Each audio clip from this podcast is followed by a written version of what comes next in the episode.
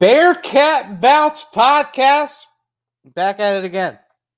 It's a Monday. It's a it's a Monday after another NFL draft where numerous Bearcats heard their name called Monday.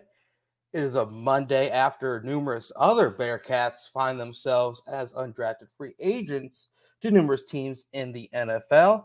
It is also a Monday where Wes Miller and the basketball program added a huge piece to the puzzle for next year's roster.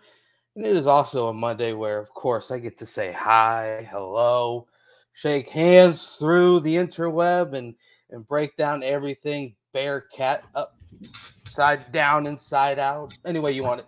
That's uh, time for me to bring in my guys, my pals. We only got two, two today. Mr. Ryan Royer is out on a out on a mission somewhere out of town, so we're gonna be here. We're gonna rock it. Without further ado, Aaron Smith, Chad Brendel, gentlemen, how are we? Well, just you and I right now, because Okay. Chad's computer is in the middle of a reset.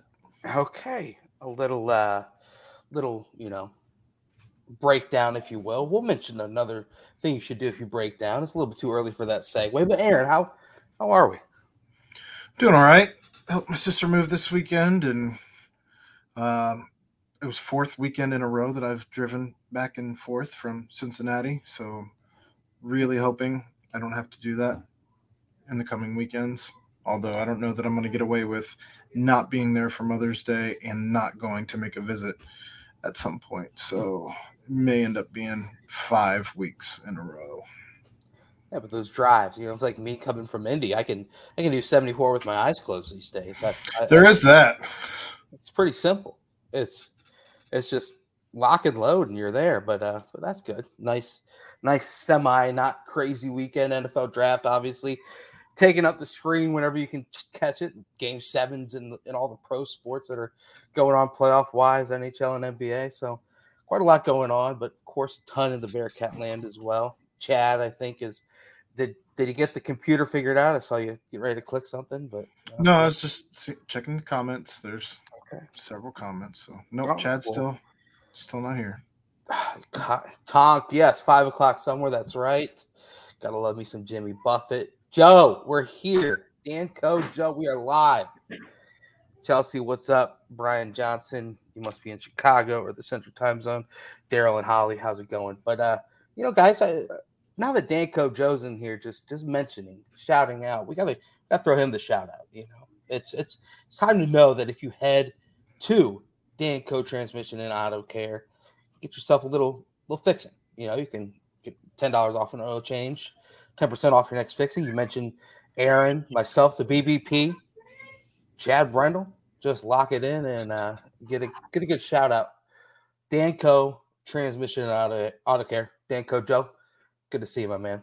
But Aaron, we're gonna bring in uh, some conversation about what was kind of the uh, biggest storyline, if you will, from the weekend. Um, uh, obviously, the NFL draft is going on. We're starting on the basketball side of things, and Chad will be able to hop in seamlessly here. But Simas, sorry, Seamus Lukosius. I, there's a YouTube video out there. I don't know who made it. It was made seven days ago, where it literally tells you how to pronounce Seamus Lukosius over and over again. But uh, transfer from Butler averaged a little under 12 points per game this past season, six foot seven. Can play really all over. He uh, his team needed him at the four a little bit this past season. He Played the four. He can play the three. He can play the two.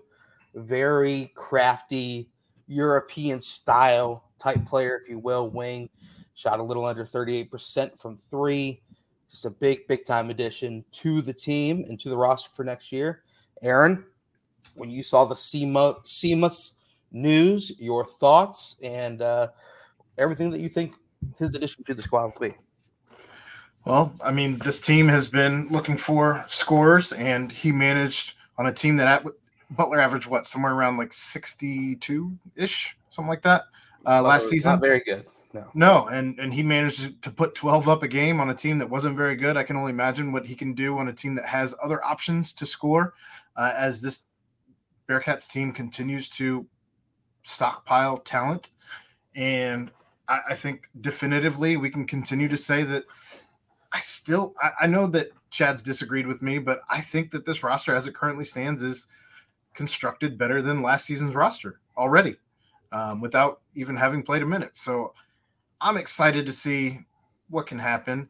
And I don't know. I mean, you, you've you've gotten your sharpshooter now in CJ. You've gotten your all around guy who can go downhill in Simas and Seamus. Seamus. Okay, we'll see. Seamus. I'm sure we'll hear 17 different pronunciations, especially once uh, Kevin Johnson gets involved, because I'm I'm not certain he ever said Landers Nolley's name the same in any of his telecasts. But I digress. yeah, yeah I, it, you know the thing is it, the thing about Seamus. So it, real quick, I'll just read what what Wes Miller had to say about the addition. Said we are very excited to welcome Seamus to our program. Uh, he's a mature player with great experience playing both internationally and in the Big East. Very skilled offensive player who makes great decisions with the ball, makes the players around him better, and also shoots it well from deep. We love the toughness and tenacity. I believe he will fit in well with our team and impact winning. Uh, you know, his, his dad was a basketball coach. He kind of traveled all over over in Europe uh, throughout his childhood. Played, you know, obviously in those leagues and, and developed. He could speak numerous different languages. Uh, he's in, including English really well, which is uh, which which I was pretty shocked to hear uh, in, in one of the interviews that he had um, last September when he came over to join the Bulldogs. He actually was his first time heading to America. First time in America was when he came over to play for Butler uh, last year, and so I, you know, kind of kind of just fresh and new to everything that was here. Um, but you know, he had a bump in 12 minutes per game this season, raised his average from seven points to 11.6 points per game, uh, bumped up his rebounding percent percentage in average, uh, had a big jump in assists per game, and also nearly a 10 point bump in uh, percentage shooting from three. So he's he's got a lot going on that uh, really makes him a great addition. And you know, Aaron, you mentioned it. He kind of slides into that three spot that Landers Nolley kind of controlled last season. A little bit different player than Nolley, though. Uh, but yeah, definitely a uh, a piece and an addition that that Wes and the team needed, and they're going to be able to get a lot of playmaking out of it. Yeah, and I guess if you're looking at the roster as it's currently constructed, I'd imagine you'd have, you know, Vic and, and Jamille there at the four and five. Um, you you'd have Simonson at the three. You'd have Seamus. Uh, Seamus. Seamus. You'd have CJ at the two, and uh, I'm just going to call him L- Lucky, Lucocious. No, Luco. I like the Luco nickname. That's fine too. Um, and then fill in whatever whoever ends up winning the one the one spot. Chad, I like the roster. How are we? I've been I've been better. Um, Got the computer yeah. working though. That's that's one step. Yeah, uh, there's this weird thing where my computer and my monitor decide that they don't like each other, and my screen goes like purple, and then I can't. Yeah. So then I have to restart, and right. Yeah, I, am giving it a few minutes to like fully boot back up so that I can turn the camera on. Because if right now my whole system is uh, probably going to implode all over itself, and then I it had the lovely. Um, I hit the restart button and got the whole uh, system is updating. Update. Ooh. Yeah. The last time I did that, it took an hour. Oh wow. Yeah. So I bust out the Thanks old laptop the... if that came in. Yeah. Thanks for the donation, Tom. Happy Monday, boys. It's a great time to be a Bearcat. Damn right, Tom. Damn right. Chad, uh, rest in peace, Bear. Yes. yes. I'm having having a rough rough go of it. I know, man. We're uh, life sucks. Yeah, it does, man. It does. But I'm here. You're here. We all love you, so we'll uh we'll get through it together, man. So, um, from from what you were able to gather, obviously the the recruitment and whatnot of of Seamus, uh, kind of what did you see kind of breaking down as the deciding factors of him choosing to play with Wes and the Bearcats? Cincinnati had the best basketball situation. I mean, yeah. the best roster, the best opportunity to come in. And I mean, if you think about it, all three of these teams are in the Big 12. Cincinnati had the best situation for him to come in and, and be successful. Um, I, I don't think they had the most money to offer him. I think he picked Cincinnati in spite of the fact that, that there was a maybe a bigger offer on the table uh, potentially. But you know what won out was Cincinnati had the right fit, you know, for him to come in and, and be a top of the roster guy on a team that um, you know, it, looks more and more like should be a, a tournament level team next year. Yeah, there's there's no doubt about that. And it, did did Adams have a previous connection with him just due to the you know Butler in Indianapolis and I think that sort of situation? More, I think it was more, and you're going to see a lot more of this going forward. I think Drew had a relationship with the agent. Ah. Everybody's got an agent now. Everyone. And sometimes having a relationship with the agent is a bigger end than even having a relationship with the player. So, yeah. You're dealing with a guy that has, has been uh, well versed in the overseas market for a long time in Drew Adams. Yep. And um, you know, I think it's uh, it's it's going to be very beneficial so um the addition obviously so so Seamus, I was I was mentioning before you uh you're able to get the computer rocking. He is a is a guy that's only been in America since you know his freshman year at Butler. His first time playing yeah.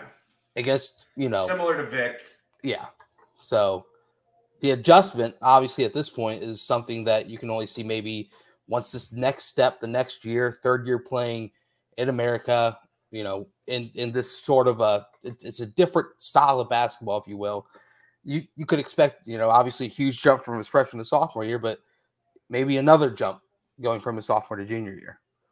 Yeah, or you know, he just becomes consistently a little bit more consistently what he showed at the top of his game last year, um, without some of the you know without the peaks and valleys, mm-hmm. a little bit more flat line, which you know that pushes you up a point or two uh, as well. It doesn't like when I think when people think like a jump happens, it happens like like in a in a straight line way.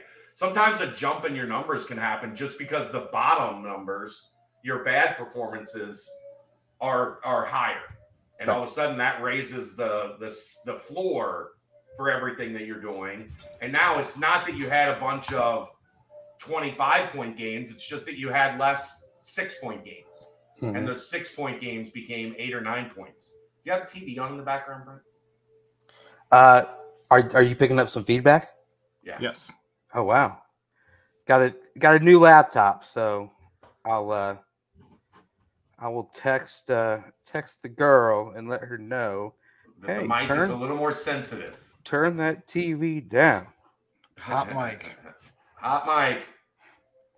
Hot hot mic. But yeah, I, you know the the addition for me is also one that where you know it's you lost a lot of three point shooting off of the roster last year as well, uh, and you obviously cured a bit of that with CJ Fredrick committing, and then now a, a 38% shooter and with a form yeah. and, and with a release that looks like it can, you know, just stay right there level around 38, maybe even improve a little bit more um, with with more spacing and whatnot. Because obviously, like like you mentioned, Aaron Butler was not a very good offensive team last year. Thad Matta right. did not really have have the uh, type of squad many in in uh, Indianapolis area we're hoping. But you know, with more spacing, with more playmakers on the court with him, you can only imagine that, that that's going to be a number that continues to to maybe stay level or even take another jump up.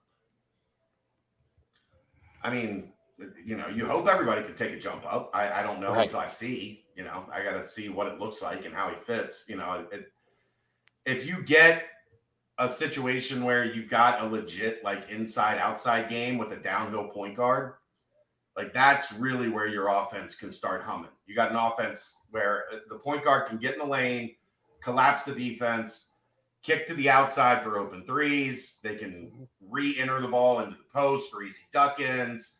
You've got you know a couple guys that are really good in the pick and roll. uh, all of a sudden you're starting to look offensively at like, whoa, like there's a bunch of weapons on this team offensively that can really play together, and that's that's what you're hoping for. Uh, but you know, you got to see it. You got to you got to see it. What it looks like, how they play off of each other. I, I, think it should be fine because you know you've got guys that can pass um, and and play make on top of score. Mm-hmm. So that's usually when things really can gel. Is it's not just you know what what was the problem two years ago that we talked about? They had too many one skill guys. Right. There were too many guys that could do one like one thing at a high major level, and the rest was you know below average. Mm-hmm. Now, especially offensively, you're looking at man, we got a bunch of guys that can do multiple things on the offensive end, and that's a uh, that's a big plus. Jizzle and and Day Day are downhill, downhill attacking, guys. get into the lane point guards. With, uh, just one one quick thing on Simas before we kind of roll into to the roster and its uh, its makeup up to this point. Uh, you know, you know, he mentioned that his favorite player is Luka Doncic. How he kind of crafts his game similarly to Luka, where he doesn't have this crazy athleticism, but he beats his opponent with his basketball IQ, which is that's something you can't really teach. Um, you know, you can get him up yeah. to speed and get his conditioning up, but an, an inherent basketball IQ is something that is you know might not pop pop on on the tape. It, it does with with Simas for the most part. It but, does with with CJ. Yeah, with CJ too. Correct. Yeah, I think it does with Reynolds. The more you really dig into Reynolds' tape, gosh, like it, it, I know. You know, there's a lot of offensive skill with Reynolds as well. He's not just, you know, he can he can play back to the basket. He's really good in the pick and roll. He can pass out of a double team. You know, all of a sudden you're starting to look at an offense that that has a lot of versatility and weapons. Yeah, I I keep watching. Oh, Aaron, you're on mute. That's without even bringing up pieces that are already in place with with Vic and with Dan. Right. Yeah, this is just the new guys. Like right. So I mean, I, I you know, you've got three. I guess it, it, it begs the question: Are are people happy now? you know, everybody freaked out. Nobody's ever happy, but you went out and you got three three pretty high level guys in the portal that all fit the needs that you were looking to address. Like, you right. know, I don't know what more you can ask of a coach as they go into the portal. And, and then when you when you step back even further, you got six new guys coming onto the roster. The three veterans that were added, potentially all with multiple years of eligibility, and then two downhill attacking uber athletic point guards. Um, and then, you know, you got uh Rayvon. So you know, the, the roster looks considerably different right now than it did a season ago. Would you uh, say with with you know obviously the addition of Seamus and and CJ, how do you think defensively things will look if you know ha- having them on the court was obviously not the crazy length and and athleticism that you would you know just from the outside looking in, but maybe more kind of a, a crafty IQ like defensive side because I think obviously they fit the bill offensively, spacing, can can shoot, playmaking, uh, really good passing out of all of them. But defensively, do you think it that, that kind of will be more scheme wise and and Wes will be able to find a way to make the defensive side work? He's gonna have to coach them up. I mean, look, there aren't a whole lot of perfect guys out there in the portal that can shoot, dribble, pass, right. and play great defense. Like, you know, if you can shoot, dribble, pass, and play defense, and you're six five, six seven, six nine, you know where you play. NBA. Playing this little thing called the NBA. right? right? So, yeah. I mean, there, there's going to be some give and take for that, but Wes has made his money as a defense first coach. Mm-hmm. He's going to have to coach his ass off on defense. Like that's that's going to be up to him to figure out the right rotations, who fits with who. Now, if you, you know you add an Aziz Bandaogo, then things change. Just funnel everything into the paint. mm-hmm. uh, yeah. oh, you want to drive to the rim? Be my guest. I think uh, There's Just- an alien back there waiting for you. Go back and rewatch the uh the tape of that that NIT game. Yeah, um pretty pretty crazy seeing seeing Aziz Bandaogo. I, I mean obviously the tweets out there now uh speaking about who uh who has reached out to him. And uh it's he's Fairly elite group. it's not too shabby, I would say. Uh you know, when you've got the likes of Duke, Kansas, I've heard of them. Vanderbilt, Illinois, Cal, and of course Cincinnati. So, uh, I mean, you watch his minutes in that game against Cincinnati, and that's high, high level on the defensive end, and then offensively, Yeah. he can flush, he can, he, he attacks the glass hard, finishes around the rim, Average to double double. 11 and average 10, double double, yeah. Rim protector. and rebounder. Athletic. I mean, I mean, he he he finishes those alley oops. I mean, we kept on talking about Utah Valley throwing a bunch of alley oops. You know, maybe too much at one point, but when you have someone that can finish them like that, you're gonna lob a little bit more up. Uh, so obviously, the the staff is reaching out to him. Chad, I imagine, you know, obviously, uh, that's that's one name to, to continue to track and and see where things go there. When when there's a player like that, you know, throwing out Cincinnati's, you know, mentioning him, you just make things work, right? When it when it boils down to it, because that is a program changer, top of the line, Big Twelve starter. There's there's no doubt.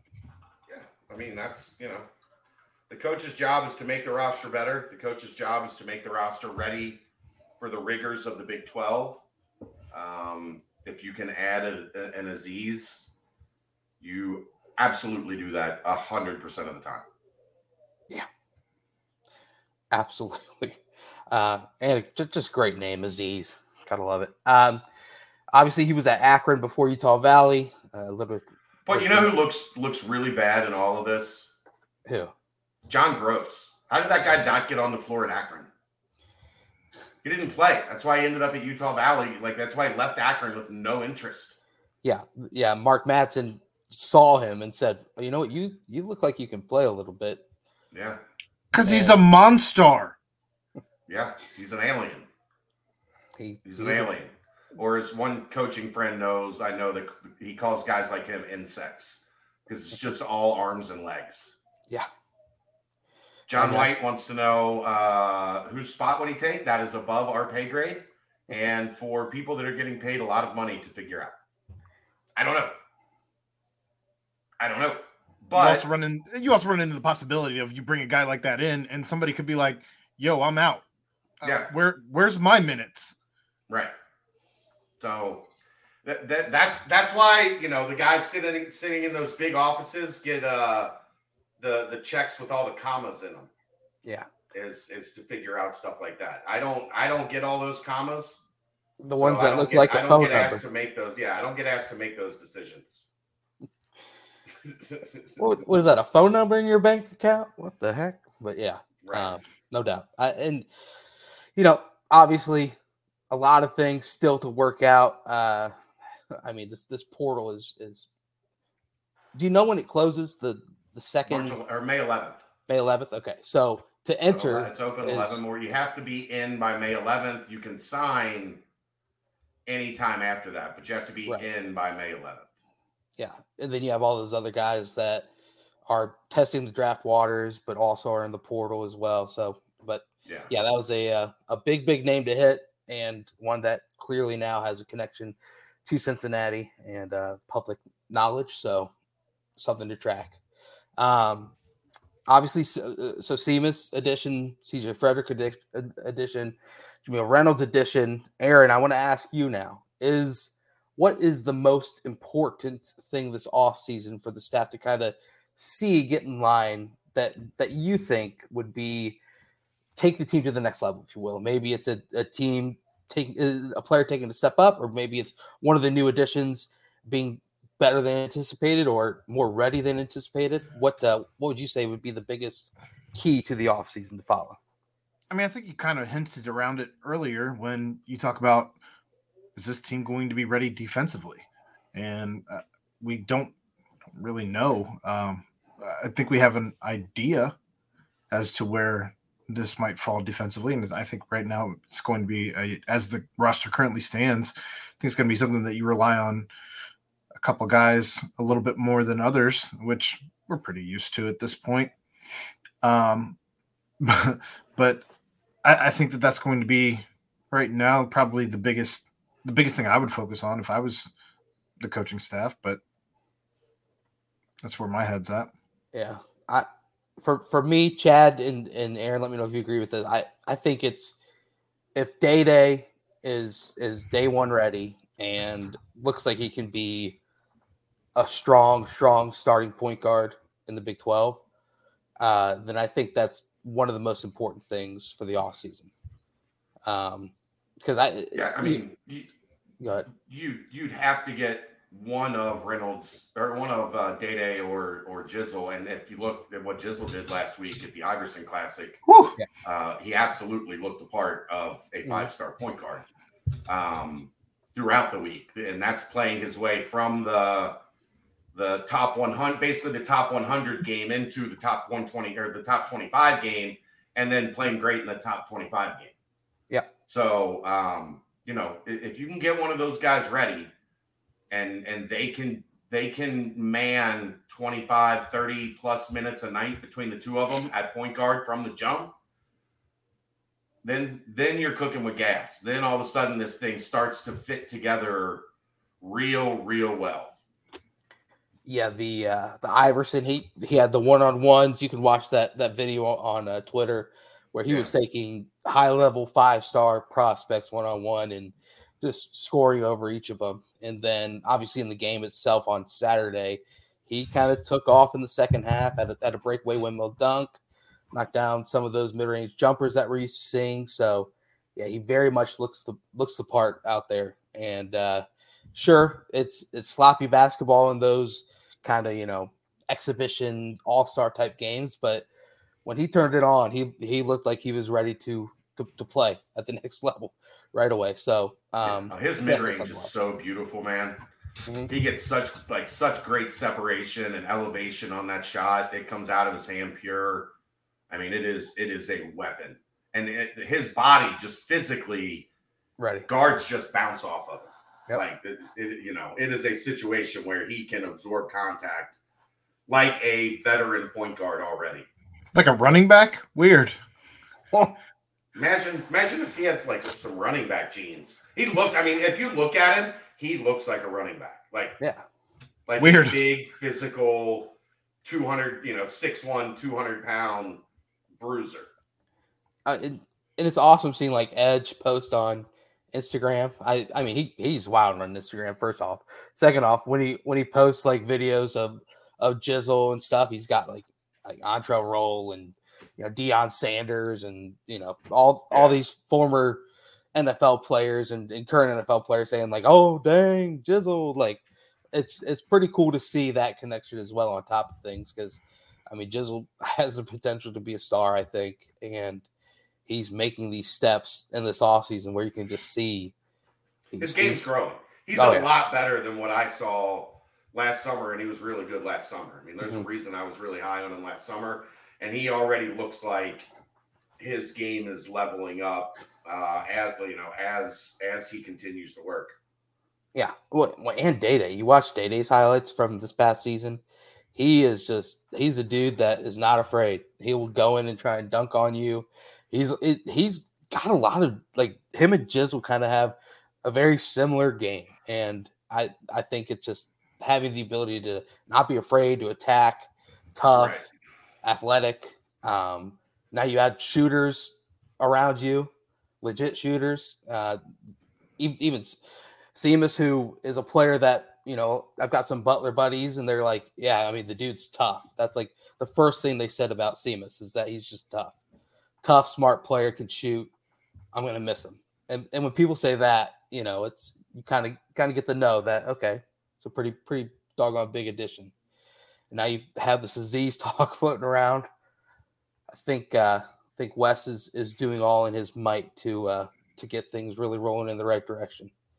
And so, and, and Aaron, you know, uh, kind of piggybacking off what you said as well is just there's a lot of other players on this team that potentially could make that next step. You know, Dan Skilling, Yeah, I mean- players like that. If Dan makes a Vic type jump from his freshman year to sophomore year, the way that Vic made last season, I mean, that'd be monu- monumental for this team as far as the downhill game goes, because that's another kid who's not afraid to drive at any given moment, even if there's not much of a lane there. Another guy, obviously, harped on his, you know, hadn't played organized basketball since the ninth grade, this, that, and the other. So it's it's kind of, you know, everyone is slowly developing and, and, getting there. You know, and Berg mentioned in his article, you know, Josh Reed. I'm interested to see what kind of development Josh Reed can do in the off season, um, things of that sort. I, you know, there, there's a lot of names that are still floating around, and then you've got depth, experience, depth as well. So the roster's forming and starting to look pretty pretty good. And when you see national media start to chime in and say, it, you know, I thought it was funny. I I don't know who I think it was on the board mentioning how like quietly Wes is building a good roster over there in Cincinnati. It's just kind of funny because you know, well, if if, if it was don't be quiet because you guys aren't covering it. right if you had reported a little bit more i think i think it'd be pretty loud but uh but yeah i mean those additions i they, they each carry an, an if or like a but with them you know but still Yeah. if if they can pass those ifs or pass those buts then you've got a you've got a core that's looking pretty doggone good and the fact that chad you said each one of them potentially two years so it's uh Yeah. pretty doggone impressive there's no doubt about that um Um, can basketball offer scholarships above the scholarship? Yeah, you can offer as many scholarships as you want. It just what it comes down to is when when the fall semester starts, uh, you can you can you can only ever be at 13. Like that's the max you can ever have, be it in the, the spring, the summer, the fall, whatever. But basically, when the fall starts, uh, if you're at 13, you're good to go. If you're at 14, you gotta you make some adjustments. You got you got to call the GM, have the GM check the 40 man and and see where some moves can be made. I I do like the uh, the question there by um, Bearcat twelve. Floor has been raised significantly. How high has the ceiling been raised? I, I, again, I don't know. Like I, I need Right. to see. I need to get my Right. eyes on things.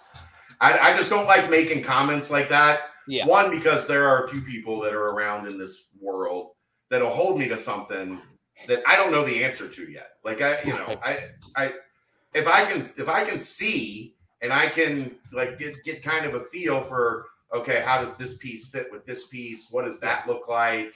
Right. Um, then I feel a lot better about giving a a, a, a, a statement like that. But right Yeah. now, it's not not quite there yet. Yeah, I agree. Um, but I think both have been raised for the most part. Uh, kind of just you know you see like basketball IQ. I I keep saying it, and obviously like Simas loves loves to say it as well in his game. But that's something that like is is a team thing. It builds the team as a whole. So when when you get a, guy, a bunch of guys on the court with a high basketball IQ, the core gets better as a whole. So I think that's something that you'll see as is a true uh true change. Here we go. Got a got a ten dollar boy. Go ahead and read that. Yeah, just want to thank GMAC for his donation. GMAC says just tuned in when is the Jordan apparel that Wes was wearing going on sale, and Ivan Pace got robbed a good five to ten million this week. Should have been gone in the second round. Hope y'all are doing well. Thanks again, GMAC. So here's here's what I can say on the the Nike Jordan stuff. I I can say this confidently. I, I feel confident about this. If there was a deal, if things were signed, sealed, and delivered, there would be an announcement. That there hasn't been announced an announcement tells me that not everything is signed, sealed, and delivered.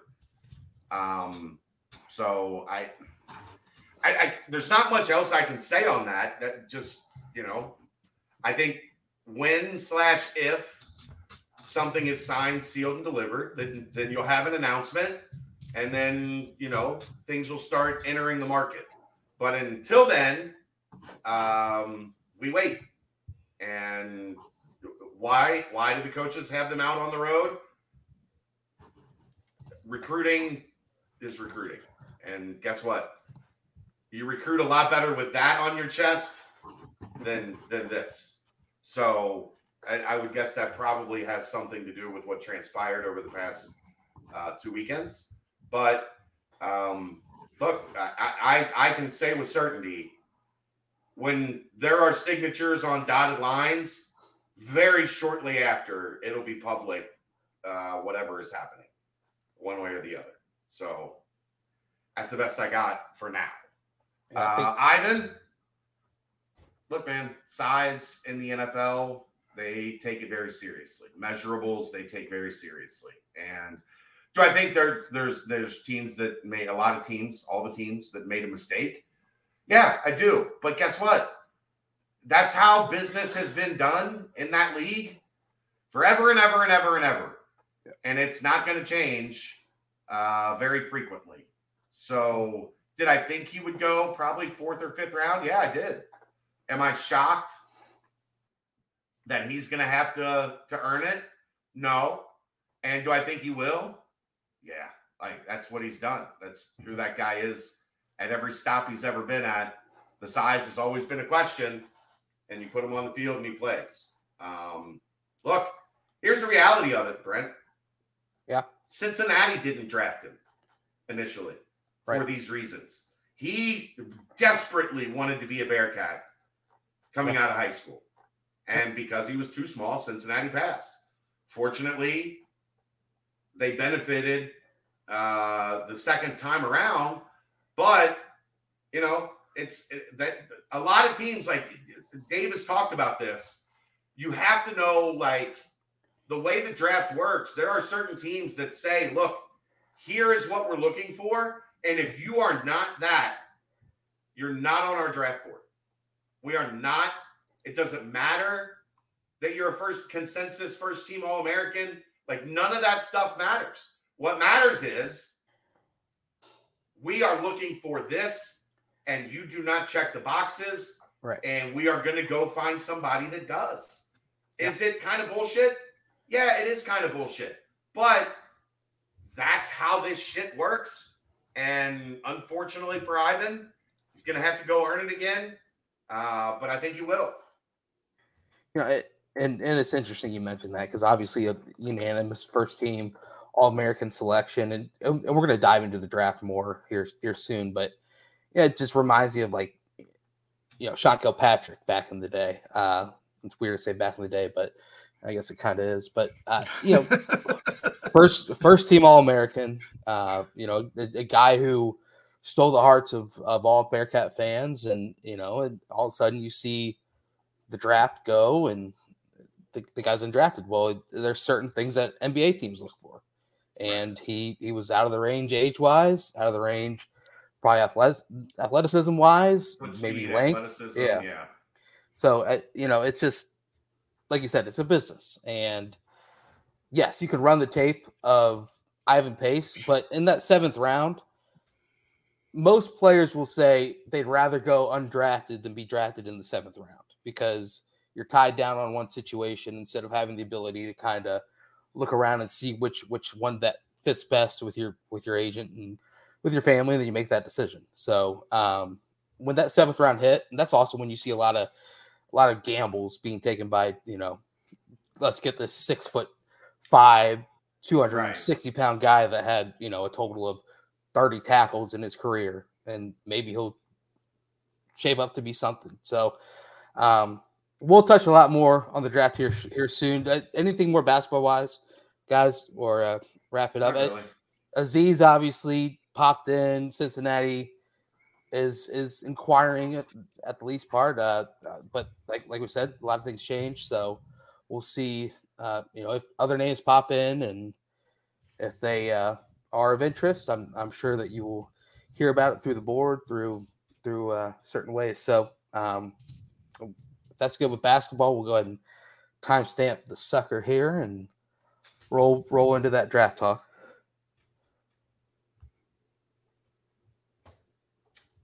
Okay. Uh, hold on one second. I was I was looking at something. Sorry. Oh, you're good. Quick Paper Supply, your local and family owned restaurant supply company for all your non food products. Quick Paper services over 150 restaurants with weekly low minimum next day deliveries, providing a wide range of food service products from to go containers, cups, custom printed products, eco friendly, and much more. They also have cleaning and restroom supplies for all your janitorial needs. Call Nick 513 470 2029 and reference Bearcats for 20% off your first month of purchases. Boom, baby. Um, so yeah, the uh, continue to talk about Ivan Pace. Aaron, your your thoughts when you saw Ivan go undrafted, and uh, you know, as as the days keep ticking, you kept looking on on Twitter. People are saying people with with a large following with that know a lot about just analytics and, and breaking down players, saying, "Someone please draft Ivan Pace." Your thoughts when we saw the day pass on Saturday? Yeah, I was a little surprised he didn't get drafted at all. Um, just solely you don't you don't really see many guys go to the Senior Bowl and not get drafted. You, I mean, I, I think they're something close to an eighty percent clip right now, or or thereabouts, as far as um, guys over the last several years that have been to the Senior Bowl, um, getting drafted. Yep. Yeah, uh, he he went to the combine. To your point, yeah, um, he was an All American, first team, and again, like not very often that you you don't see a an All American not get drafted. Uh, Especially but, in, in football, you know. Yeah. Just... you see a lot in basketball, actually. Right. You'd be surprised I, how much you see in basketball. I'm just talking the football side. In any yeah, case. Yeah, yeah, yeah, yeah. No, that's yeah, but I like I, I just stating that like it doesn't yeah. happen. You very rarely see a guy go All American, Senior Bowl, Combine, not drafted. Like that's if you got all three of those boxes checked, I, I would guess it's ninety percent.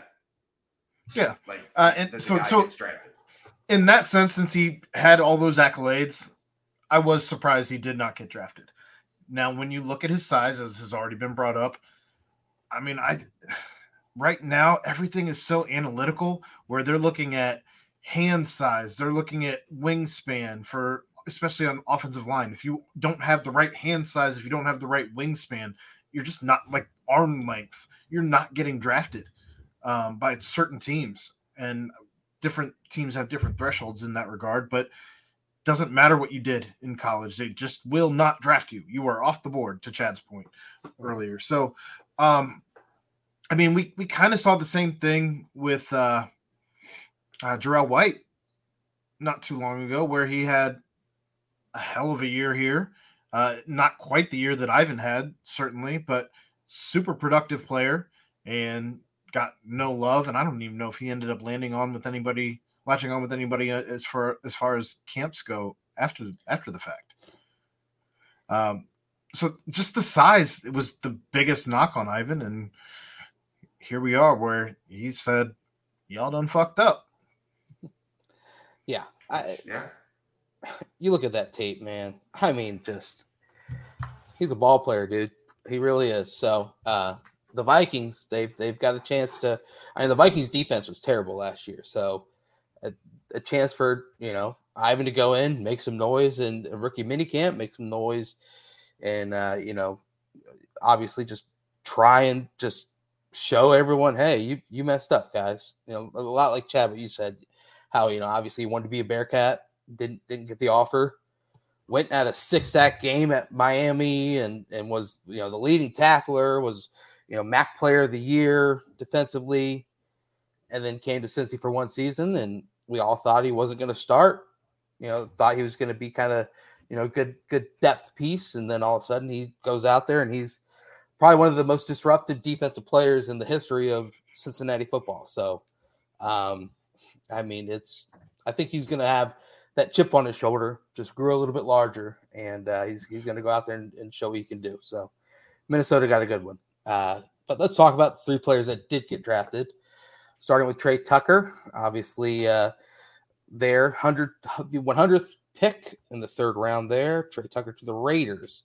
Got Davante Adams, Jakobi Meyers, Hunter Renfrow, the starting three wide receivers on that team in Las Vegas. Uh, Aaron, Chad, guys, were you a little surprised to see Trey Tucker's name called first above Tyler Scott, and then of course how you kind of feel the the fit is there in Las Vegas. I mean, I was until it was the Raiders. Right. Like you know, Al Davis, Al Davis coming around, just the, the yeah, like the you know, ghost like is saying, it- "Get it." a, a little tiny like track, super super fast guy. The Raiders take like you know that's that's that's been happening my entire life. Right. So when it was the Raiders, I was like, man, you know, this is what it is. Like I get it. I was watching the NFL Network, their coverage of the draft, and uh, believed they said that Josh McDaniels likes to have home run hitters on special teams. And since Trey had the two touchdowns that were returned um, in his career from special Yeah. teams, um, as opposed to Tyler, um, that that was what they thought as they were trying to justify the pick of Trey Tucker at that point. Yeah, and you know they made him do that that whole punt catch thing. I you know made Tyler do it too at I think that was at the pro day or might have been at you know at, at some sort of event where they were mentioning or trying to catch numerous balls at one at one time and trying to see where they fit on that special teams side of things. But you know, I, I mean Trey has has shown I, you know I I think Trey was a little underutilized at times in in the offense when he was here Agreed. um, just just get an athlete like that the ball in space. It- you know, they, they did it a few times Look, each game. Yeah, here's my question: right, If everybody was underutilized, right. Who are you? how are they playing offense? I know. I agree.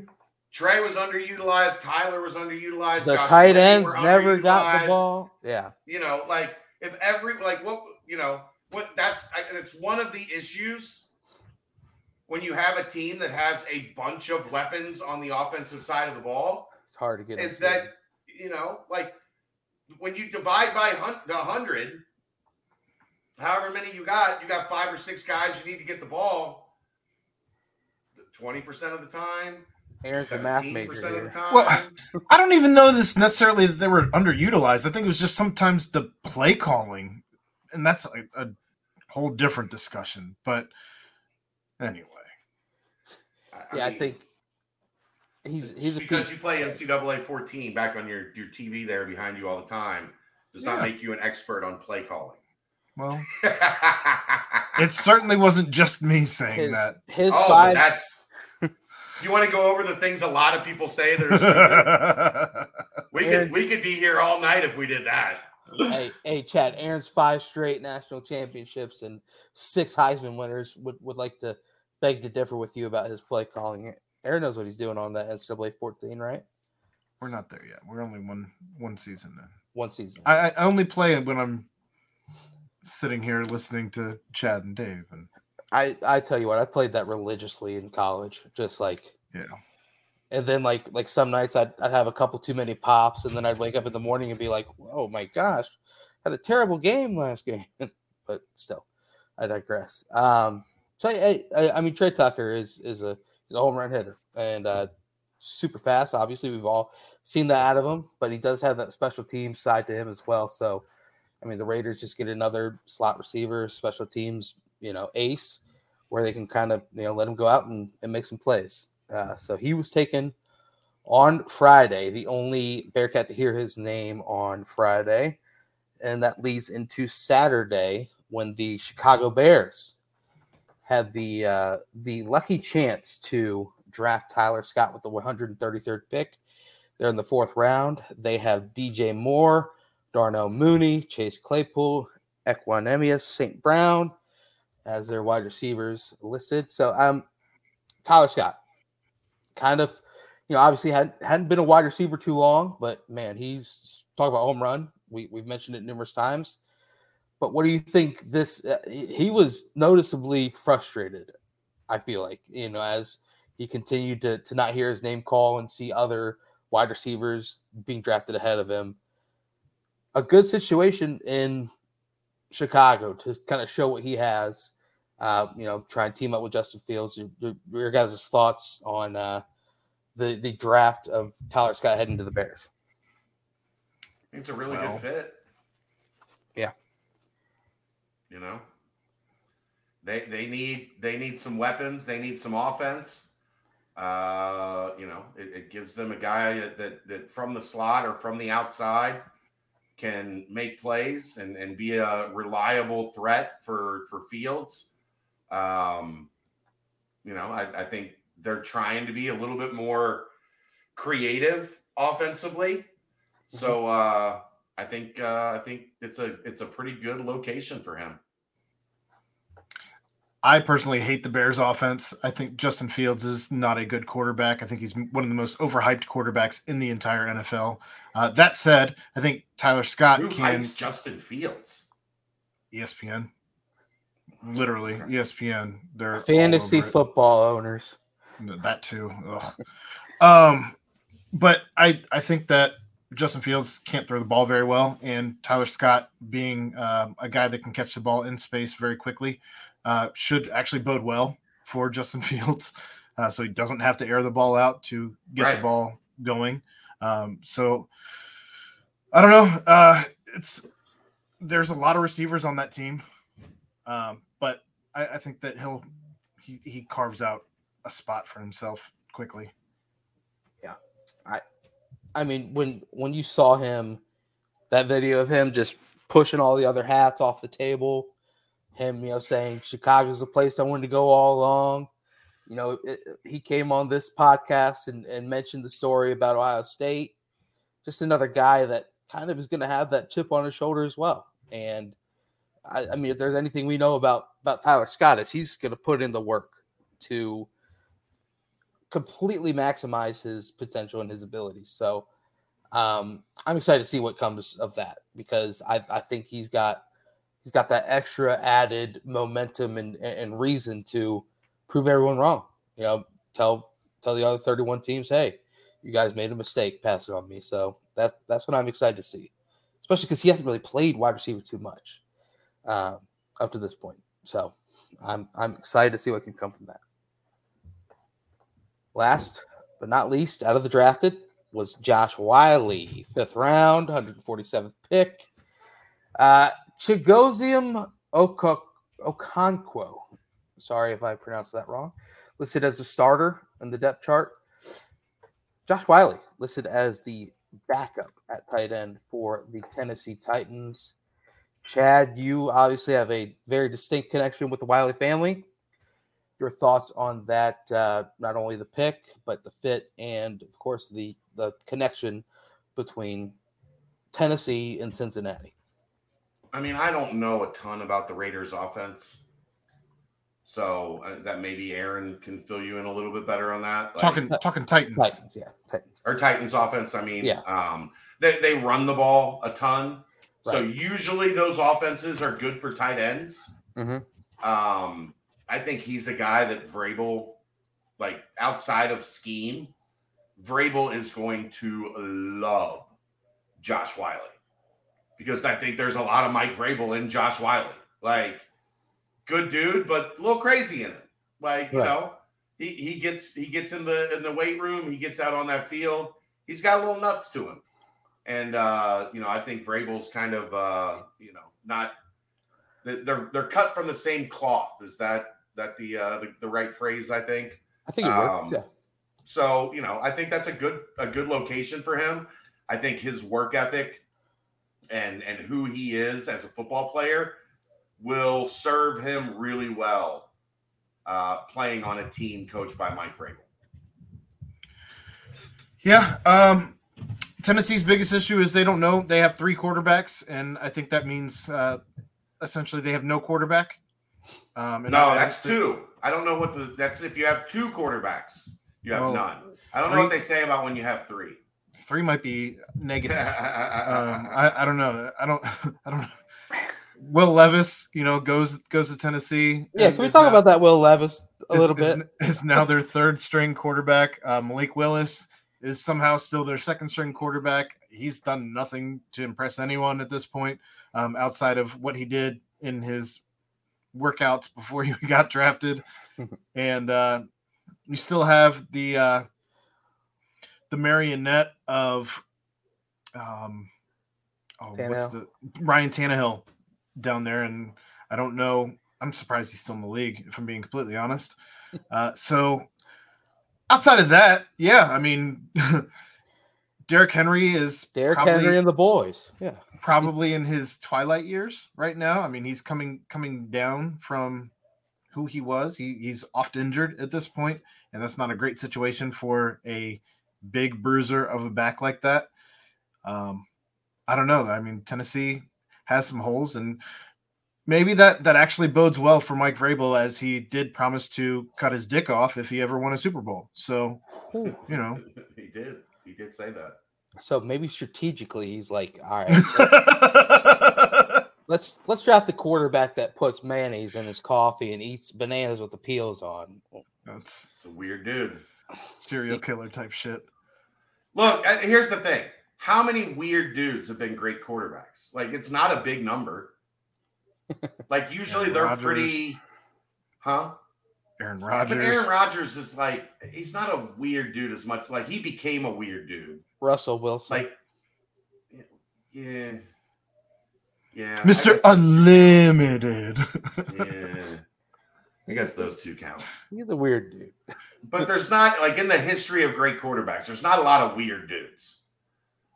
Like they're usually pretty straightforward, cut and dry, like good in front of the mic. Like I think I think it kind of depends on your definition of weird, because I mean, if we're talking just different, I mean, you're talking Mike Vick, you're talking Ben Roethlisberger, you're So talking Tom, Tom Brady in there, he got kind of weird. Little, let TV well. I mean, you know, you th- th- uh, those are all well, Ben was aggressive. from the Favre. start. Uh Favre was aggressive late. Like he Yeah. wasn't as he wasn't he wasn't as crazy until he got famous.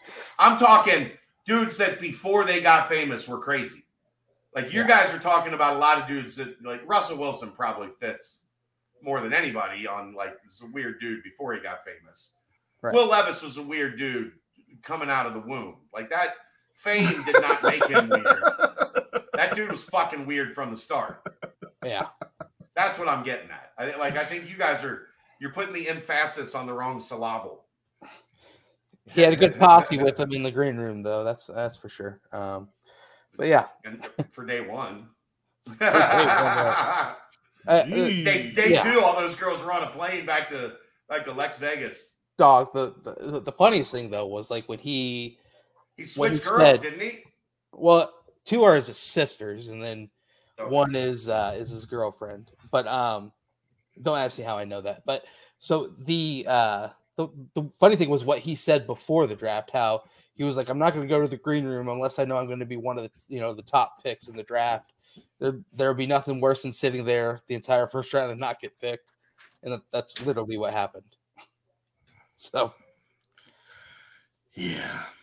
here we are. Um, but yeah, uh, obviously Josh Wiley goes into a situation where the Titans do use tight ends quite a lot. So um, the ability for him to uh, Yeah. to really have have a, a productive career there, I, I think is pretty strong. Well, um, I thought I found it odd that he, he was listed even on some I don't know if on all the telecasts he was listed as a fullback.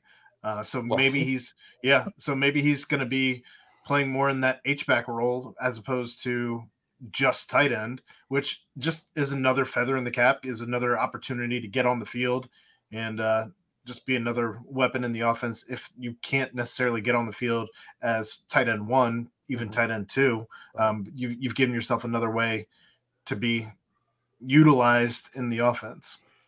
you know, and, and Chad, you mentioned it a little bit on the uh, nightcap with Justin. I like. I wish that I could get a recording of that phone call between Vrabel and and Fickell, and just hear, you know, when Vrabel was like, "Tell me about Wiley," Right. and just what those two went back and forth about. This was probably must hear phone convo there, but those are the tapes we will never see. Um, so after that, no names heard the rest of the way. Obviously, we, we already touched on Ivan Pace, undrafted free agent to the Vikings. Then you have James Tunstall to the Dolphins, Arquon Bush to the Seahawks, Will Huber to the Vikings, Lenny T to the Jaguars, Lawrence Metz to the Bears, Charles McClelland to the Titans, and then Ty Van Fossen got an invite to Colts rookie minicamp. Jeremy Cooper got an invite to the Chiefs rookie minicamp, and Javon Hicks got an invite to the Falcons minicamp. Um, any of these that you guys are, are tracking and, and hoping to see, you know, maybe hopefully something comes from it. Uh, obviously, it's you know, when you don't have a lot of names drafted. I, I mean, three is still a good number. It, it's more than a lot of colleges out there, but when you have that many undrafted free agents and then invitations to rookie minicamp, that's that's something to really talk and make mention about as well. I just want to point out how many of those teams that you just mentioned between who had already been drafted this season and last season and guys that they have on roster, most of those teams already have at least one Bearcat on the roster as it currently stands. Yeah. Yeah, that's And- something that becomes contagious. Like and you know, that that's that's part of the reputation that this program is building.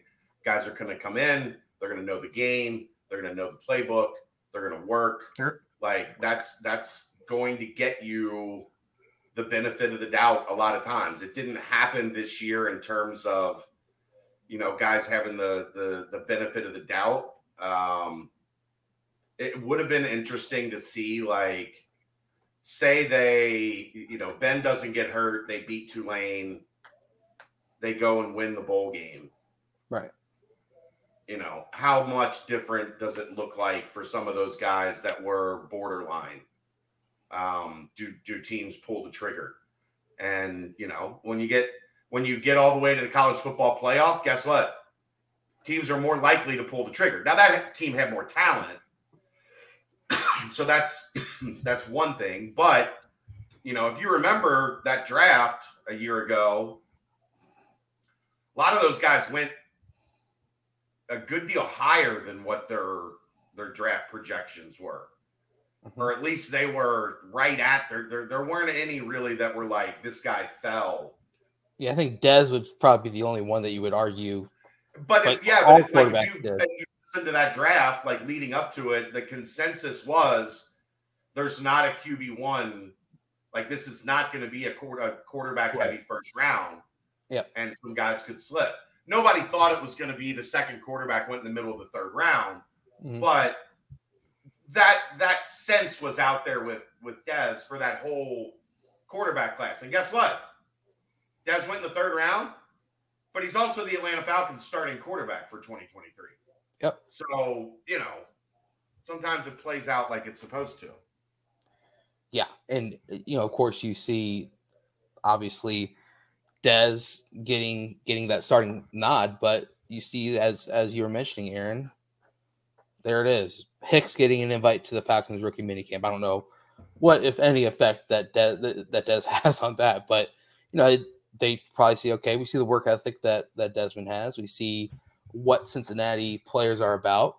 Let's let's you know give a invite to the camp and see you know if there's there's anything there. And you know it's interesting, Chad. You mentioned that you know if they would have somehow beaten Tulane and then played in that game, you know potentially the the same Cotton Bowl against USC.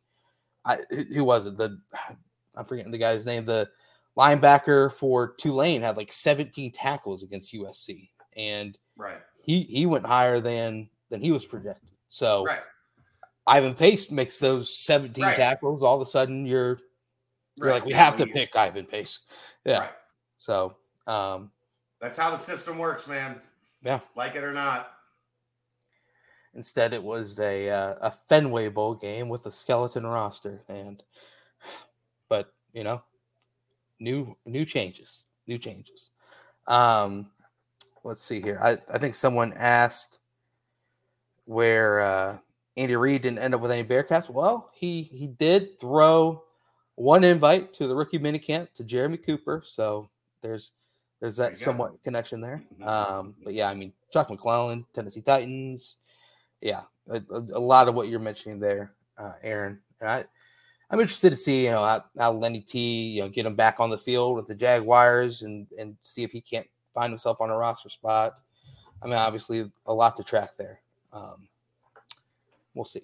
Yeah, We'll Min- see. Minnesota, I think, has like three now Yeah, with Pace. Ivan Huber, and I think there's one more, isn't there? Uh, no, Tunstall signed uh, or w- agreed to Dolphins. come to- Dolphins. Yeah. well, uh, he originally agreed to go to the rookie minicamp Right. And then the Dolphins signed him as an undrafted free agent instead. Gave him a contract. Yeah. Yeah. Well, yeah. And uh, it, it should go without, you know, also got to mention the fact that three Louisville players also got drafted. So the development and the uh, draftability of, of players underneath Scott Satterfield and that staff is, is alive and well still. So um, 12 players drafted from the college football playoff team from uh, a couple seasons ago. So that, that that is something awesome to look back at. And even go back to that Georgia game. I, how many were drafted in that year? It was what? I mean, was it six, I think, or five?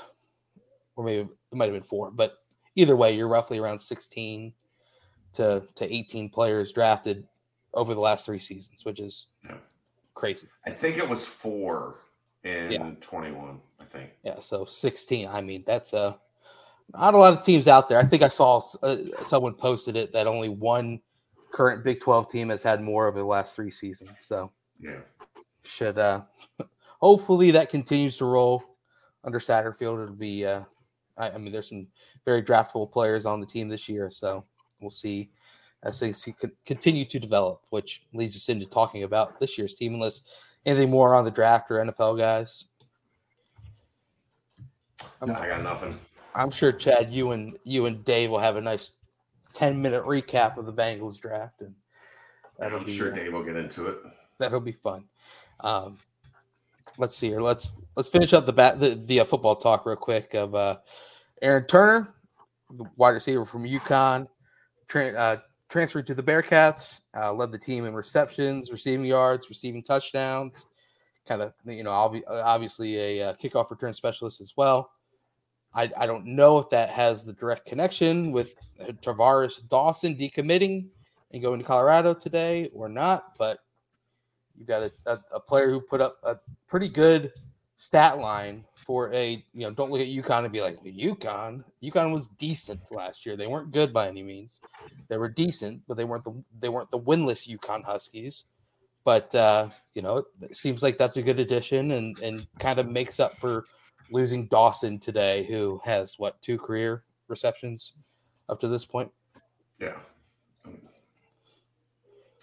The portal is what it is now. It's it's it's a free for all until the guy like that's why the that's why the winter portal that that December window is so much different than the spring one because the winter one you can get a guy on campus enrolled and in classes within like 10 days, right? Like it's bang. Um you- you're you're essentially having to wait until a summer session starts, which generally is like June, Right. late May, early June, to be able to get any of these guys in, and that's just how transfers work. I mean, I, I you know, they they get to uh, kind of play the game, uh, even as a like they become. It's not even restricted. Like they're a free agent, and then they're kind of a, a restricted free. Like I've okay, like Yeah. I I I put my my placeholder here, right but I'm still up. I'm still taking calls. Yeah. Like you know, phone's still open. Uh, Also, let's let's be let's be real about the Colorado situation. You can go there and you can play immediately on both sides of the ball, plus every special teams play, and you know, I mean, so there's that. And also, when you only have fo- when you only have 40 guys on the roster, you have plenty of NIL money to throw around. me, you, and Brent could get scholarships in that wide receiver room right now at UC. I'm I'm not putting my I'm not putting my name out there like that. I don't know. I've seen your hands, Aaron. I think I think you'd surprise some people. And with that hair, you got a little Jeff Samardzija look to you. I think you could make it work. Um, Smart, Yeah. Smartzilla. Smartzilla. Uh, yeah, I I mean, obviously, it's you get a call from Deion Sanders. He says, "Hey, uh, come come play here. We we need you. We're gonna play you right away, and we'll give you this much money." I think Wide receiver, corner, gunner, and, the, and then the returner, kick takes a returner. look. Yeah, the guy takes a look and he's like, "Oh wow, well there you go. It's uh, it's a, uh chance for me to get here." As all of a sudden, it's um looking like a busy, congested uh, slot receiver for the Bearcats. So I, I don't know. I, I think obviously you take a look at the amount of production that Aaron Turner had at UConn and compared to what Dawson had up up, up to this point in his career, and that's where you are. Um, also over the weekend and also into today are Morion Smith transferred to Michigan State, Jaheim Thomas to Arkansas. And oh, I didn't see Armorion to Michigan State. That's a yeah, yeah. I, I it's risky. Saturday. Okay, well, yeah. My time on social media has uh reduced drastically of late. It's, I, it's, I, need to get back on my game. Un- understandable, man. Raising a 12 year old solo. Yep. it's exactly like it's raising a 12 year old daughter solo is yep. exactly like it sounds. The uh, it's it's it's it's rough. It's rough. the horror stories are true. Um, so obviously it, just see the talent that Amorion has there. Uh, yeah, I mean, look, he he has a chance to be an NFL type football player. Hmm. He's got to get some things dialed back, right? Uh, but he has a chance to be a high level guy for sure. It, it, it kind of seems like as well uh, the fact that um, something weird's going on at Michigan State too. You know, yeah, I, that's what I'm saying. Like that's quarterback, Tuck, Tuck, leading receiver. Tuck's not coming. Tuck's going. Right. And they can't do anything about it. Like yeah. they are screwed. Yeah. He's got eight years, 80 million left. Right. Sheesh. All because he went and got lucky on a running back transfer in the portal. yeah. Like that's am I wrong? No, you're right. Had he landed one great running back in the portal, dominated the, the COVID year, and then all of a sudden, who, just... who also apparently has health issues, by the way, like because they gave him the ball a thousand times. Kenneth Walker, we're gonna run you to the ground. Yeah, literally over and over and over again. I'm gonna run you into the ground for a hundred million dollars. Thank you for your sacrifice, son. Right, right. Yeah, it's interesting, but yeah, congrats to Marion. Congrats as well to Jaheim. Um, I, I wonder if JD got got there and was like, "Hey, Arkansas is pretty nice. Come on down." But no, it's a it's a good uh, good connection. Obviously, good good. You know, see how he does in the SEC. Uh, I saw a question in in the chat was any offers for Ben in the portal. I I haven't seen anything as of yet. Um, I think uh, I did see a 247 article where it was, you know, asking who is the best quarterback in the portal currently. And it was between uh, Buchner of Notre Dame, who transferred to Alabama, and Ben Bryant. And the uh, the writer said Ben Bryant is the player of those two that he would take. So um, his name's up there. People are people are knowing who who Ben Bryant is these days. Uh, but yeah, that's kind of all I got on that front. Um, Chad, obviously, they're keeping their eyes peeled left and right. You've seen a lot of offers out to the uh, names that are in the portal as well. That's readily updated on the board. go check that out. Um, anything stick out to you guys as far as names you've seen in the portal or names recruiting wise, or kind of just stay tuned? Yeah. right. Stay tuned. It's it's. I'm trying to keep up. It is so far I mean, they've got yeah. 17 transfers out of the portal so far. Yeah. I mean, it's a it's a lot. It's a lot. I'm doing what I can. Oh hell yeah. It's but For it's sure. just one of those like when you're stacking the board of like things that are like yeah. Who are they contacting in the portal today is like in uh it's in the fine print. Yeah. It's it's not it's not up here in the big right. in the big bold letters. There's no doubt. No doubt. Aaron, you got anything else on on football or football recruiting? Nope. Let's make it a timestamp. All right. Quick, quick one so far, guys. Quick Paper Supply. They provide mostly disposable restaurant supplies, so products like to-go containers, cups, pizza boxes, to-go bags, can liners, napkins. They've been open since 2009. They're one of the largest minority-owned companies in the city. They provide a wide range of products they also have cleaning and restroom supplies for all your janitorial needs. Call Nick 513 470 2029 and reference Bearcats for 20% off your first month of purchases. Maybe um maybe as long as everyone in my house lives this week, uh we'll try to get to uh Yo Adrian next week. Yo, yo, So- Adrian. Maybe we'll maybe get a thread started on the banks, Aaron. I think it'll look better if you do it than if I do it. And uh, we'll start fielding questions for my sister to join us at the beginning of the mailbag every week and uh, essentially shit on me for uh, you know I'm selling myself out to make us more money to let my sister talk trash. So I hope you guys enjoy and get to the banks this week and uh, get your Yo Adrian questions in for my sister to uh, tell stories about. It should be Can't a wait. blast. I can't wait. You guys got the chance to meet her at the uh, at the wake. She's Yeah, she's she's a bit of a fire. yeah, she is. She's really looking forward to this opportunity. I'll tell you that. Good. oh boy. Let's go. Let's mailbag Speaking it of up, right? Speaking of the Alright. banks, where the heck, where the heck is Skins at? Yeah, I think we're gonna have to we have to have a talk with him about his performance this week. Yeah, It's what two weeks in the past month that he hasn't Quite submitted lacking. a. Uh, I, I want to say it's maybe maybe three in the last like six. Uh, in any case, starting in the football portion of the mailbag.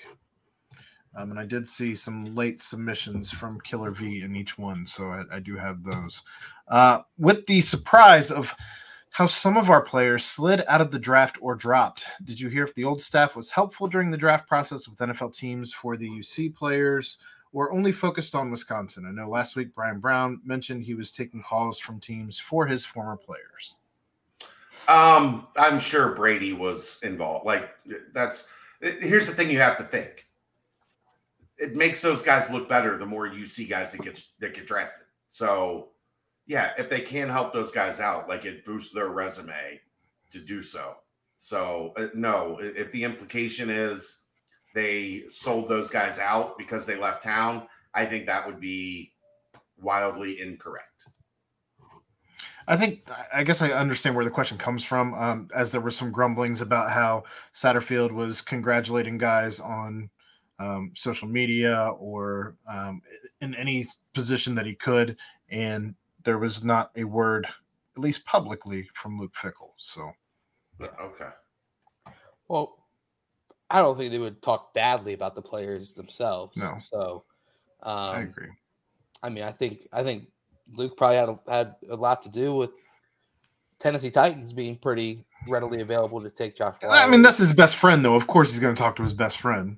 right, but I I mean, I think if a team calls, they're gonna answer the phone and and say, yeah, I mean, great player, great guy, great character. So I think you know I don't. of I don't think they avoided the. than that. I don't think they avoided the phone calls. I just understand where the question may have come from. So Yeah. All right. Uh, over under on countdown day, the amount of freshly graduated Bearcats. I don't even Huh? know what that means. Cut down day. I, think he meant cut down day. Like, right. you know, when the rosters are are I read that question five times and it broke my brain. Um I mean, I think at least four. I think Ivan makes it. But I mean, this is the number we were at that were to be drafted or not. I think I took under. Um, there's I think a bunch of dudes are gonna make practice squads. I think three, two, three, four dudes make practice squads. If we're talking main roster, like you know, the the the 64 man or whatever it is, 53 man, uh, I'll go four. But does practice squad count as being on an NFL roster? You're not getting a full, like, you're not technically under contract, I don't think, as a practice squad player. I think you get paid weekly as a practice squad player. You are not like, like if they cut you as a practice squad player, you're not, you don't get any more money. See what I'm saying? Right. Yeah, you're not guaranteed that contract for sure. Right. Like I don't think there is a contract, guaranteed or not. I think you're just No, there Week to week. until you're not. Yeah. So I I don't count. I wouldn't personally. I don't count that. I don't know about you guys, but personally, I do not. I, I think just the want line of demarcation is like guaranteed contract On the like, on the 53 man. Yeah, If that's the case, that's my that's my take. if that's the case, I still I still think I have to go over. There's a lot of dudes that got picked up in undrafted free agency. Um, Okay, so who, who Ivan and who? I I feel like You're just rolling the dice on one of them. Being yes, the, yeah, I'm, the- I'm taking the field. Okay. Yeah, I'm, I'm taking Okay, the field. Yeah, that's that's fine. That's I- fine. I mean, it sucks. Lenny's kind of stuck. I, I mean, the Jaguars drafted another tight end as well, um, and then obviously there's Evan Engram there. Uh, but yeah, I, I mean, if you're rolling the dice, maybe Lorenz Metz finally maximizes his crazy oozing I still think it potential. would be more likely he starts on a practice squad. Right, right, Like on cut down day, yeah, he's a practice squad guy. yeah. I And then he I can earn probably his his stripes. I'd probably that. go with four. He's with the Bears. They don't have stripes. Silly. I'd Okay. I'd probably go with four. unless like Will Will Huber really flashes in Minnesota. I mean, it's just tough, man. It's tough. Did we hear anything about Van Fossen? Yeah, he was invited to Colts rookie minicamp, Okay, okay. so um, we'll see. I I think four is the safe number there, but I Yeah. I can see you taking the field, Aaron, and I I'd, I'd be okay with that. I I think it's just that, like, I get where Aaron's coming from. We all think feel a pretty free man's confident there's going to be four. Yeah. And then you just take the field that one of the other ones sneaks its Right. way into an opening day roster. Right. I just feel comfortable with expanded practice Mhm. squads like they are now. I think teams are going to be more comfortable taking the the rookies like that and making them work their way up through the practice squad. You also have injuries between now and then with mini camp where you can hop hop a guy, uh, and then uh, with uh, the fall camps as well. So we'll see. Uh, do you guys think Zac Taylor has a thing against drafting UC players due to his abysmal time there? No. I mean, look, I would love to have seen Cincinnati draft Tyler Scott in the third round when they, they had the opportunity, but they took a guy that was second in the entire NCAA in receiving yards that had played the position that they were drafting a wide receiver to kind of groom behind uh, Tyler Boyd. Like, do I think Tyler Scott plays in the slot in the NFL? Yeah, probably. Like, I think that's. But the guy they took played in the slot mostly and was the number two leading receiver in terms of yards and in all of the like FCS college football. Mhm. The only knock I had- fault the for making that pick.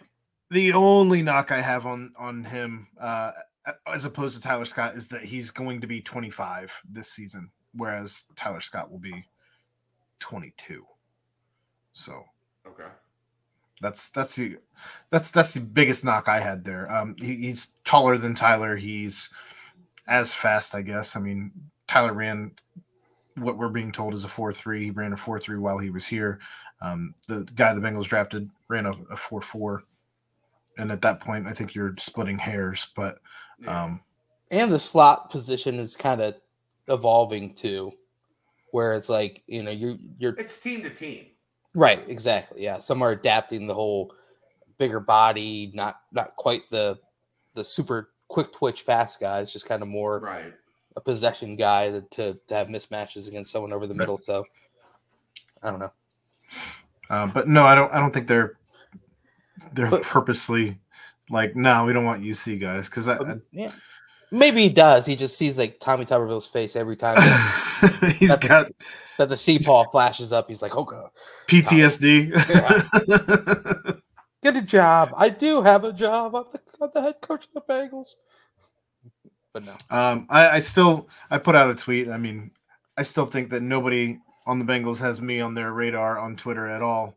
Um, nor do they listen to this podcast where I said repeatedly that if you draft or or pick up even an Ivan Pace oh, you were all over that. or Josh Whyle, they would pay for themselves in jersey sales alone on the west side.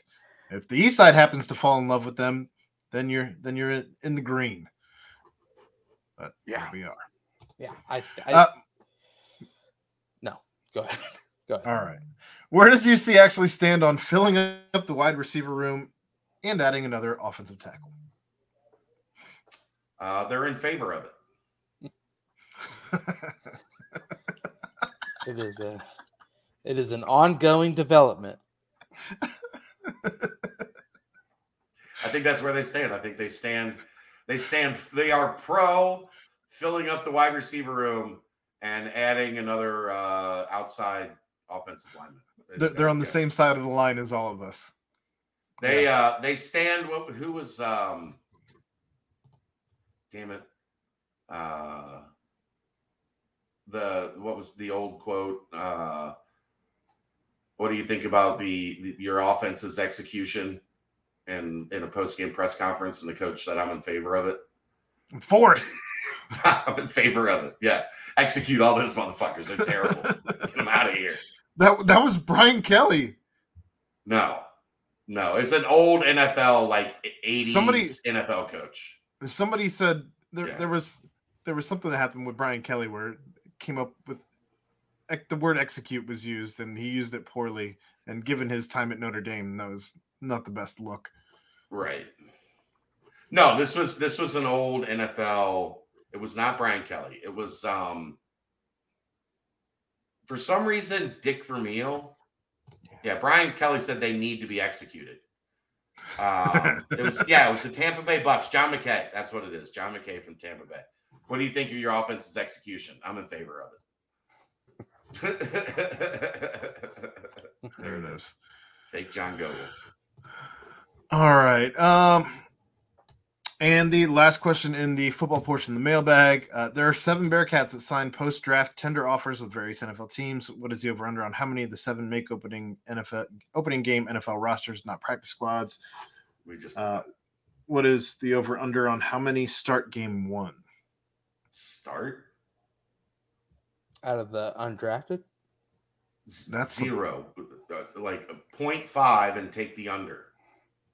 Well, what if we're talking guys? how- What if we're talking about guys that, that are on NFL umbrella under NFL umbrellas as they currently stand? Because even the guys that were drafted, I don't know that I don't know that more than one of them starts, and even that might only be on special teams. yeah, under low. Yeah. So, all right, moving on to the basketball portion of the mailbag, the the last portion of the mailbag, might I add. Uh, would it be possible to have an NIL scholarship? A walk on could conceivably get NIL money to pay for his tuition and be a member of the basketball team. I would assume that coaches have looked into this by being able to expand the roster. Isn't there 15 available players on the bench? No, there's well, there's there's 13 scholarships. You can have as many walk-ons as you want. Uh, we have talked about this multiple times on on this mailbag. Um, I, I just do I think it's possible? Yeah, I think it's possible to have a player have his scholarship paid for by NIL. Um, but if I was the player, you know what I would want? I would want that money and you to pay for my scholarship and to give me that money for me instead of letting you off the hook for covering my expenses with scholarship. So that's a difficult conversation to have, right? Two, if it was something that if look, coaches look for every loophole they can find. And if this was something that was realistic, I have to think we would have heard of somebody doing it. Now, maybe it's coming. We just haven't heard it yet. But knowing how coaches, like coaches have guys on their staff that just comb for loopholes in their spare time. Like it happened, we talked about this here before, answering this question. It happened before with like the uh, club football that Luke Fickell and his staff started doing when they first got here. They were allowed, if you didn't catch this or if you weren't around at the time, they were having all of the local players around town pay like $10 a week to come to a training facility and have like like uh football camps with the UC coaches and nobody else there. And it was perfectly legal as long as they paid their $10 to get in, then they could come in and do these workouts. And finally, word started getting out. And then you know how that works. You know, then two two schools are doing it, then five schools are doing it, then 10 schools are doing it. And now the NCAA is going, NCAA is going, hey, we got to shut this down immediately. And then they shut it down. Um, they will take advantage of every loophole possible. so if it was possible, I have to think it either would have been done or will be done in the very near future. Now, one reason that it may not be, though, Brent, is that coaches really don't want 13 scholarships in the first place. Most Right. coaches would rather have like 11 or 12. Yeah, I, I mean that's the thing. It's like right now with with the portal the way it is, it's how how can you make thirteen strong players happy? It- It's So you have to have like, you know, two get two developmental guys that understand their situation, right, one guy that's hurt, and then you have the 10 guys that that you play with. right. Well, and then if you tell one of them, "Hey, we're going to do this interesting thing where we're going to take you off scholarship, but we're going to pay for your schooling," you know what that guy might say? If if he's not all in, two feet in, ten toes down, he'll say, "Okay, well, I'm going to be entering the portal tomorrow," and Mhm. just like that. The rocks won't kick themselves. There you go. Why, why would The Rock kick himself? Yeah, what? Uh, do rocks have feet? You, you know the saying. Kick Uh, make rocks. it- yeah. Are are you talking about the rock? Yeah, The Rock. Any idea on who staff is contacting about non-conference scheduling? Yeah, but if I told you that right now, I'd have to kill you. Merrimack. Right. Merrimack. Those, those- yeah, those are those are deals that are not signed yet, and uh, we'll get to that as we get a little bit farther down the road. Merrimack. Have you heard any class. new names? Have you heard any new names for 2024 after the first two open weekends? Well, so that was the plan for last night. That was what I was going to do last night after everybody, you know, got got back off the road. All my contacts in the basketball world uh, reconvened in their locations around the country, uh, and then my my dog died, and then I cried a lot, uh, and I've not been able to make those phone calls. Um, I missed one right before this show started and I've been waiting for that person to call me back, and it hasn't happened yet. That info is coming, uh, but you know, uh, the universe keeps kicking me in the nuts and Well, preventing me from doing my job. Well, what? well, there's only six questions left, so hopefully we can get through them before the phone call comes. Um, I think there's this guy named F- Flory Bidunga. I think Yeah. I think he's pretty good. Two coaches were there watching him. I know that. yeah, Tra- Travis Perry. Also Yeah, oh, yeah. pretty good. He's on that uh, the same team. That's convenient. Yeah, Super Um, convenient. Raleigh I- I Burgess did know- uh, commit to Purdue, which I think not is surprising. right. not Not surprising. not surprising, but I think a, a, a good thing overall. If I feel like he fits the Purdue mold. think about it, There's there's reasons that that's a good thing for UC. We'll just we'll leave Right. it at that. so All right. I do need uh, a fire pit Friday and some beers. That is absolutely correct. Possible lineup combinations we might have with the new roster. Um, so at guard, you have uh, Jizzle James, Davion Thomas, and Mika Adams Woods. Uh, one of them will play guard, point guard.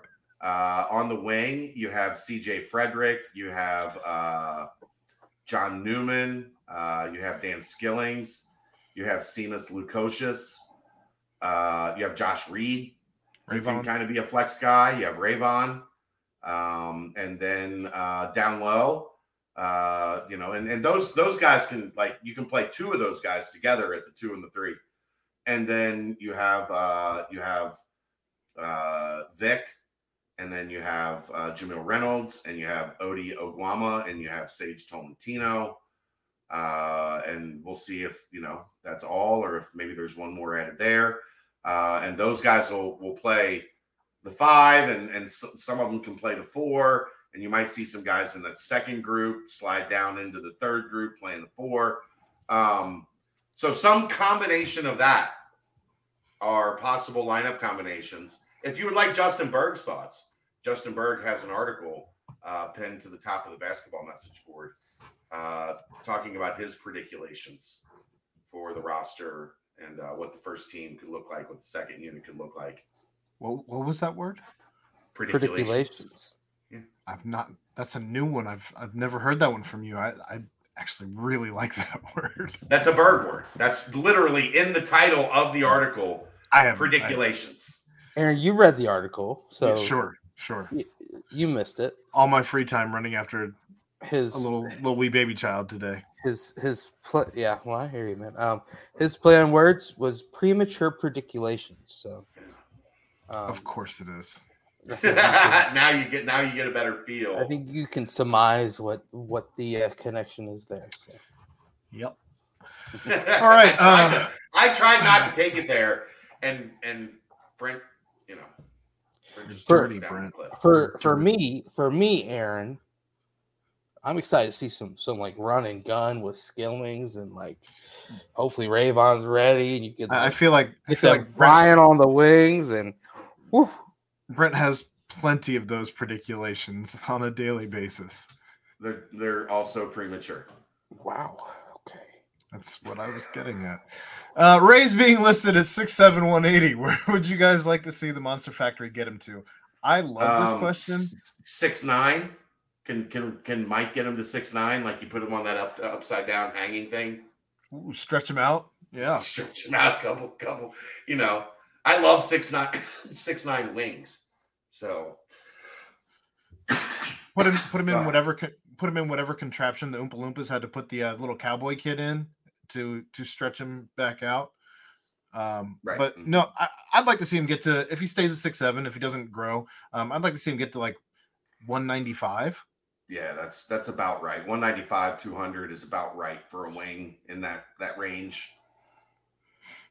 Hell, if he get if he gets up to like two two fifty, eh, not 215, 210, 205. I mean, he's that's a power good. forward. He's a he's a small ball forward. No, that's a that, that's a good, strong built size. Okay. On the wing.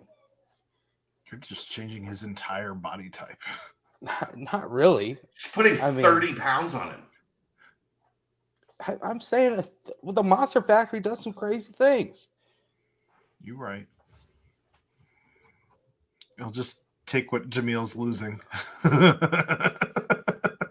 Dan Skillings is 205. I mean, Landers Nolley was 220. That. I mean, if we're talking about what Ray looks like when he's uh, in his sixth crazy. year of college basketball, right? It's sure, not crazy to say that. Yeah, after six years. I'm, I'm, just saying, like, like that's not crazy for a wing.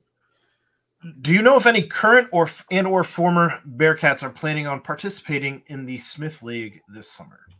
No. Right. I imagine a lot will. I I, I saw Simas Lukosius was that was one of the uh, breadcrumbs. He followed the, the the Smith League um on like Friday, so it's like ah okay another breadcrumb. Uh, one of my favorite names in all of Bearcat Journal, Lucy Loves Banana. Uh, is there smoke with UC and Bandaogo? Any concern with team slash coach chemistry if we have to do any more roster gymnastics? Yes, no. I love when they ask yes or no questions. I'm a big fan. And I love Lucy Loves Banana. That's the best name in the history of, of Bearcat Journal. Lucy Loves Banana. It's a, it's a good one. Uh, all right. So yes, there is smoke, and no, there is no concern with team and or coach chemistry. I mean, who knows? Like it, it, somebody's probably going to get pissed off if another guy's at it. Like, but again, I I the the commas uh, on my bank account are a lot less than the commas on the bank account of the guy that that works in the big office in the Lindner Center, and I don't concern myself with that until until I hear like these guys want to kill each other. I don't really worry about it. I'm glad you brought that back up because it allowed me to interject my joke in when Brent said, "Oh, people have phone numbers as bank accounts." Yeah, mine is the operator.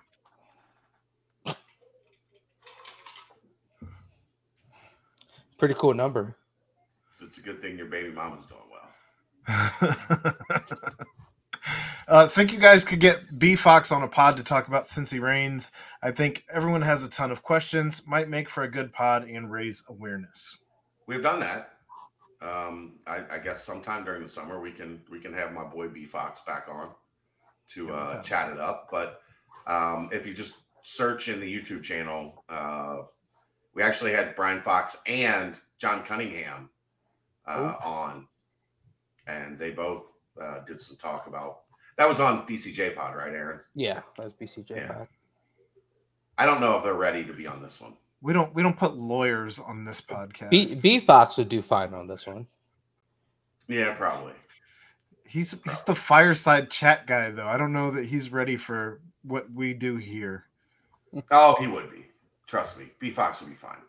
I know. Be all right. He's it, he's an Avon, Indiana guy. He can handle it. All right. I don't what what does that mean? Fozzie Bear. All right. Uh Like- would like- signing Like Bandaogo you said a funny, and, and someone threw threw a tomato at you. Faje quaje. wa- You know. Waka waka. There you go. There you go. All right. Waka, waka, waka. Uh, would signing Bandaogo likely mean losing Reynolds, or would Sage, Reed, Newman, and Mika Adams Woods be the real candidates? I don't know. Man, people really want to get rid of Micah. I know. I- I've said like 30 times. Like I would be shocked if Micah's not on this Well, roster next year. When when you say Why, why would out- adding a five run Micah off? I was gonna say when you when you're when you're listing how many guards we have and the number is three, that's you don't want less than three. Well, three like point guards. I I think You don't Seem- want less than three point guards. If one gets injured, you're down to two guys. And then you're a sprained Oh, no, ankle I- away from I, believe me, I agree. I agree, but it's not like just those three are playing the one and the two. But You know, Oh, I just uh, look. I we'll see, guys.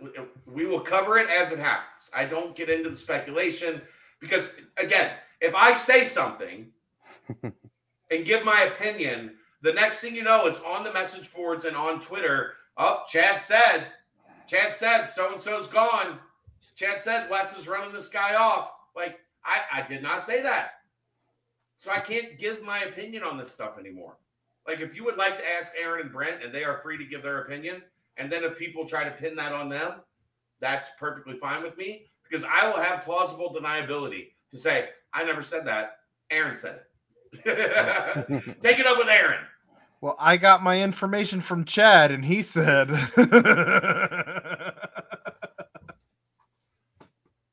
"That's the mailbag. Get us out of here, Brent." well, a nice uh tidy BBP, if you will. No guests. Royer out on a on a on assignment. I think is That what is the- right though, Steve. Final I, word we're gonna I did say I like meat jerk products, and you got some, and they're awesome, right? So Yes, There you go. yes. go. yes, they are awesome. They are. Aaron uses them as well. I I, I have not used them. I Uh, sure. No. you should. Uh, maybe I'll get some later. Maybe I'll get some later. Uh, uh, okay, John White 17 wants an Aaron Smith stamp of his Bengals grade. I'll be honest, I haven't looked into it enough to feel good about giving my grade on the draft. So what I will say is when Dave inevitably gives his opinion, I'll chime in between now and Wednesday night. And and I'll give my grade on Wednesday. How's that? Okay. Draft draft gra- grades are funny though. Um, I was helping my sister move babies, baseball. Like I got I had to go to a double header yesterday. oh man, driving to and from Cincinnati, two and a half hours each way. Come on, man. My my dog died. And no one's asking you for a grade. Hold on. I want to. I want to. Before I we go, I wasn't wanna looking for up- sympathy. I'm just saying I don't. I didn't have time I'm to just. research the draft as well as I would have liked to. I'm just being me. I do want to put up my favorite picture of Bear before we get out of here today. Okay. Takes a while to uh to get to because it was from when he was a puppy, Mhm. and I'll I'll tell the story from when he was a puppy. Okay. Um, he did not like the rain okay. at all. Right. and we had like a we were lived in Newport, so we had like a little porch in Newport, and then we would uh we would take him out to go to the bathroom, and instead of going to the bathroom, he would just stand and look at the rain and be like, "Nah, fam, Yeah. I'm What, not, I'm not, I'm not doing that." What do you think and this was trying to make me do? That was him. He would. He would just stand there and look at it. So we actually had to start putting a puppy pad on Right. the porch so that he would go on the so he had somewhere to go when it was raining outside because Yeah. that is exactly what Bear did every time it was raining outside. We had to put actually like we had to put a little something for him to stand on down there so he could like he it. just Yeah. he would just stand and just be like, "Huh, no, I'm not doing that." Y'all are That's not it, crazy. man. I'm not Yeah, going that's out not there. it. He's like, y'all don't y'all don't go take a piss in the rain. Why This- should I go is- take a piss in the rain? This is that dog as a puppy though, right? Not as like a Oh full yeah, yeah, grown. yeah. This All no, uh-huh. this is like eventually he would go pee in the rain, but like I just early when we were potty training. So my thing on potty training, when I have a puppy, I just take him outside every thirty minutes. I just want to Like- make sure that loud ass bark was not coming from that little ass dog in this picture. No, he got he got bigger. Out here.